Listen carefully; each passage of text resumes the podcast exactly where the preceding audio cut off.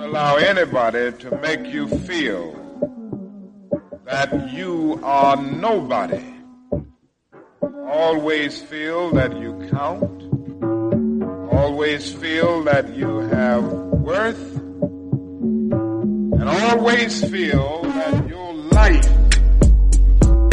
has ultimate significance. Hey y'all, it's your girl Kristen Joy, and we are back for another episode of Party of One. I am so excited to be here with you guys today. It has been a great week. Well, last week was a great week and this week is going to be an even better week. So I'm just here for it. How have you guys been? Are you drinking your water? Are you eating correctly? You going to the gym? Your budget looking right? Like just let me know how it's going. Your girl has been not drinking water still. I'm starting to think it's a medical condition that I'm just literally drinking a couple ounces of water a day. Like I don't even understand. I'm sure I'm dehydrated. I'm literally positive of it. I am eating correctly though, so that is a huge plus and I am going to the gym.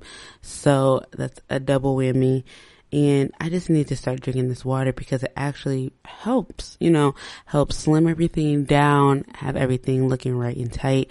So I just gotta stop playing. I need to pull my gallon jug back out and just get it done.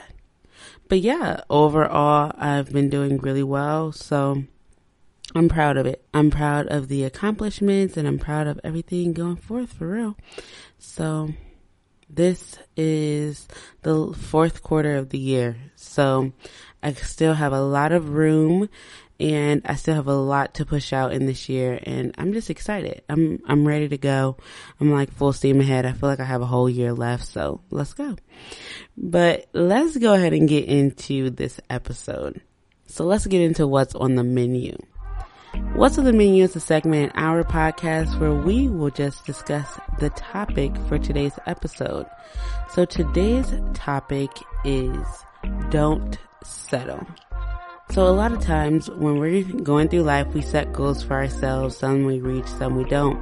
But the ones we're going to reach, we set out and we start on the work and we get on our grind and we, we tell everybody, you know, I'm working, I'm busy and we start working. And then we either hit a place where we like and we, you know, we stay in that place for a little bit and then we have to decide, are we going to keep going or are we going to stay here? Or we will get to a place where we feel that as though it's failed and we set out for the goal. We didn't reach the goal. So we decide that it's cool. I'll just do something else. I'm not even going to pursue that goal. But really what we are doing is we're settling. Like we are setting a goal and we're not reaching it or we're settling for what the result was. And if it's not what you want the result to be, then it's a settle. I like to think of it as a mountain or a hike. And so when you start the mountain, you start your hike, it's hard. You're literally hiking up rocks. It's hard. And every mountain is different. Every mountain has its own obstacles, its own difficulty, but you have to just keep pushing. And once you get to that resting stop, you get excited and you're like, thank God there's a rock for me to sit on. I can drink this water in peace. And then you turn around and you see an amazing view and you're like, this is so beautiful. And if you're not paying attention and if you're not careful, you could mistake that resting place for the top of the mountain or for your final destination. And unless you're looking around to figure out where else do I have to go? Is this all that there is for me? Is this it? You just stay in that place and you settle for that location. Or you just decide, you know, I've worked hard enough. I put in a lot of work and I'm cool with this. I'm cool with this view. I'm cool with this rock. Like everything is going to be great right here and I'm done. Like I'm going to settle right here in this place. So many times we just stop there because we get comfortable or we stop there because we're not looking for anything better. We're not aspiring for more.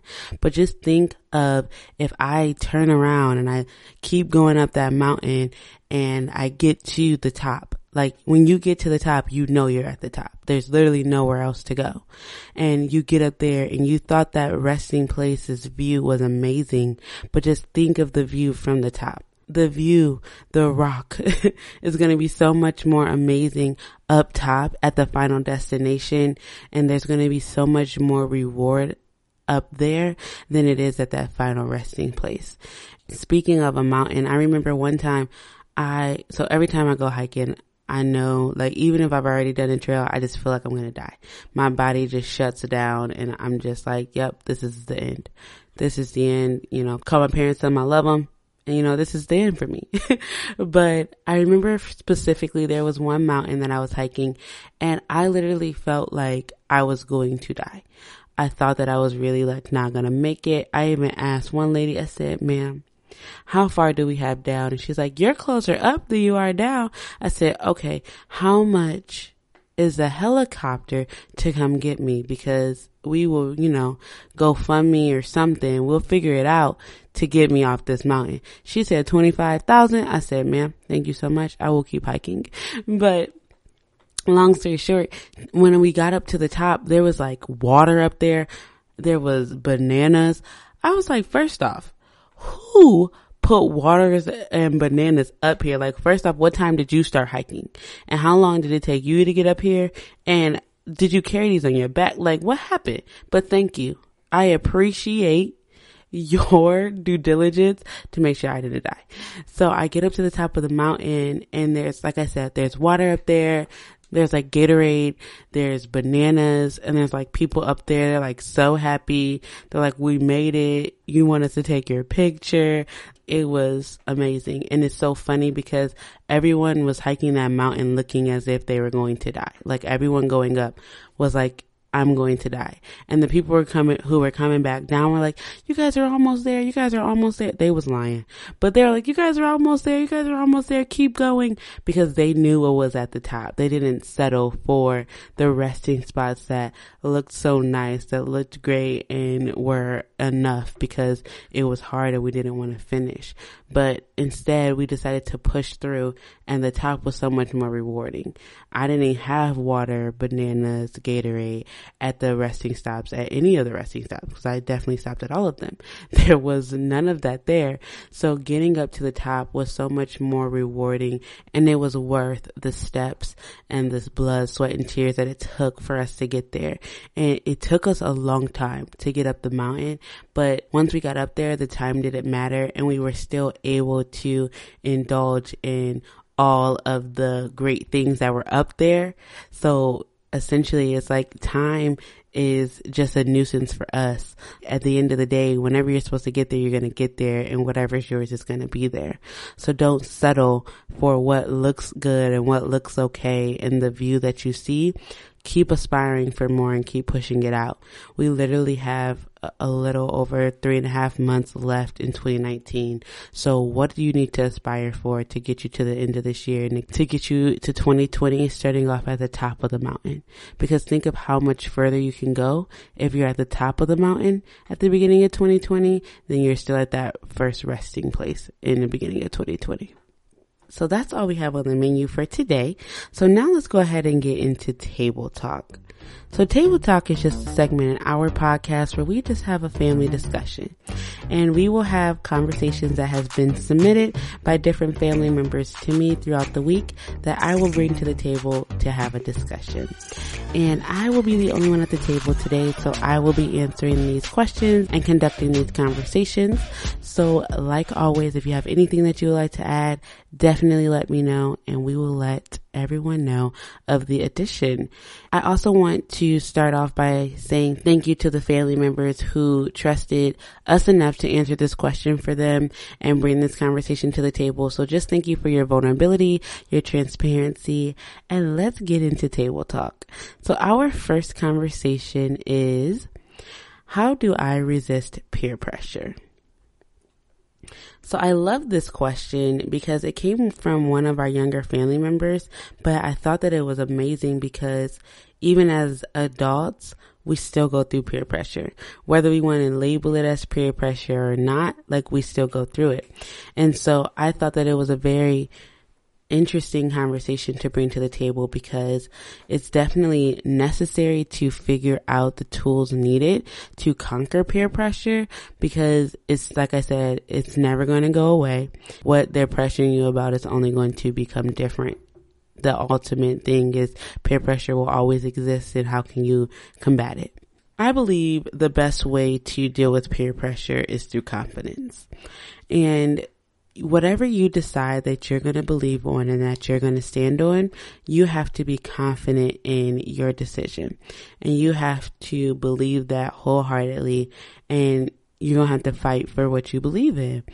So I'll use an example for myself, like going through high school, going through college, and even still today, like as an adult, I have vowed that I would never smoke ever in life. And I remember like in every season of my life where I was brought with the opportunity to smoke and I always said no because that was something that I stood on and that was something that I believed. I was never really pressured on it. The most pressure I would get would be like the reason why I didn't want to. At the end of the day, I had no problem with explaining the reasoning behind me not wanting to do it, but I never had them continually asking me, pressuring me into the situation. And so I truly believe that it's just because of the confidence that I held behind my no. I was very confident with my no. I wasn't disrespectful to whatever, you know, they wanted to do or what have you. But what it started to do is it started to provoke change and people who did smoke would begin to one, not ask me. They would ask me like, do you mind if I smoke in here or around you? And I'm like, no, I really would prefer you not. They would literally respect my wishes and they wouldn't do it. So I really just believe that it boils down to picking what you believe in, what you won't waver on, and being confident about it. So I hope that answers your question and I hope that that's something that helped you. So now let's go ahead and get into conversation number two. Conversation number two says, how do you know if you are in lust or in love? This question is a great question because so many people don't know the difference and the lines can be easily blurred. With lust, it's your physical or sexual attraction to a person. And with love, it's your emotional and intellectual attraction to that person. A lot of people think that a lustful relationship will only last for a little bit, but there's no timing on Okay, so a lust relationship is going to be three to nine months, and a love relationship is going to be a minimum of one year to 70,000 years. Like, there's no real cutoff limit. So a lust relationship can go on as long as you allow it to go on. And what's funny is the brain actually knows the difference love and lust actually trigger different parts of your brain. So it's really just us figuring it out of which area of your brain is triggered. So a lot of times the relationship will start off in lust because you'll be attracted to the person because you're attracted to them physically, which is fine. But at some point it has to switch over to love or the relationship is unuseful. In a relationship centered around love, you're going to be emotionally attracted to this person. So you'll be able to not care about what they look or what they have on and not solely be concerned about that as much as it is spending time with the person, having deep intellectual conversations with the person, finding out about their life, finding out what makes them happy, what makes them tick, just the innermost parts of a person, that's going to be a relationship centered around love.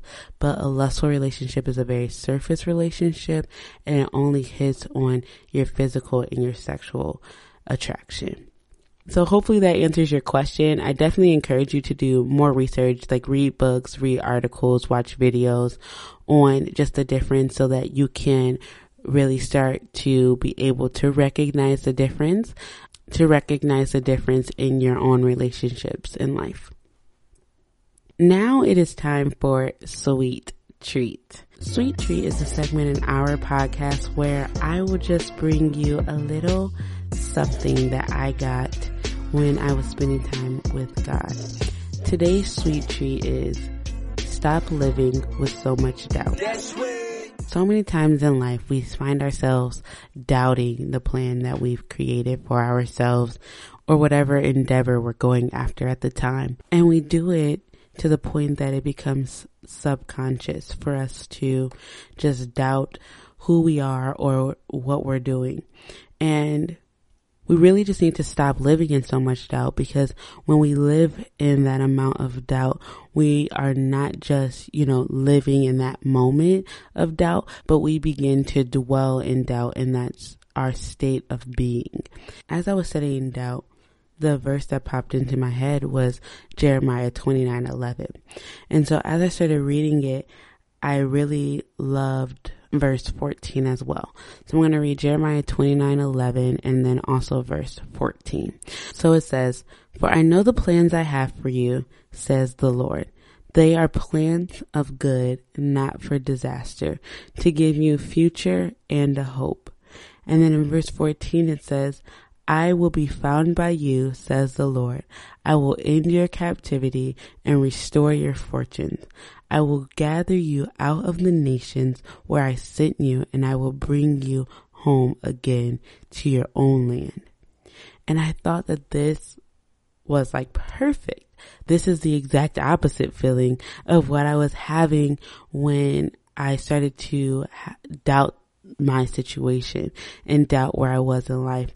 And this verse just kind of snapped me back into reality. And it's like, hey sis, you're doubting the plans that you have for yourself, which you should doubt those. But the plans that I have, you should never be doubting. And the problem is you've now created your own plans that took me out of your plan. And instead of asking me what the plan was and just going with my plan, you decided not to. But it's cool because when you find me, like then you will no longer be in captivity. So I'm no longer going to be in bondage or enslaved to, to the mindset of the doubt, but you'll release me back to what's mine. And for me, that was just so eye opening and so refreshing because a lot of times when I begin to doubt, I feel as though I've lost my passion or I've lost what I was searching for or longing for. And so for that reminder of just, hey, when you recalibrate yourself and you bring it back to my plan and you find me, like, I have milk and honey right here for you.